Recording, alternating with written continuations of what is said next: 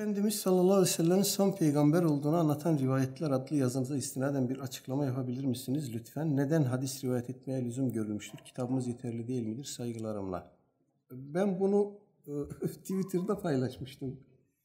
Ee, mütevatir hadisler konusunda kaleme alınmış elimizde yallah maşallah iki tane kitap var.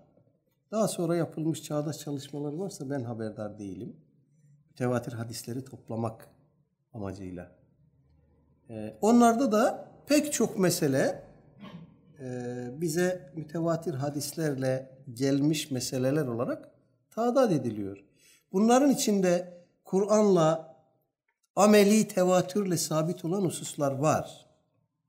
Yani mesele bunların münhasıran tevatürle sübutunu anlatmak değil. Hakkında mütevatir hadis varid olmuş konuları anlatmak. Onlara baktım ben orada Efendimizin son peygamber oluşu vakası yok. Oysa bu konudaki rivayetler de mütevatir. Ya ben bunu söylerken Efendimizin son peygamber oluşu mütevatir hadislerle sabittir demek için yapmadım. Tabii ki e, mütevatir hadisten önce bu zarurat-ı diniye ile sabit, Kur'an'la sabit. Dolayısıyla hiç elimizde rivayeti olmasa biz Efendimizin son peygamber olduğundan şüphe etmeyeceğiz.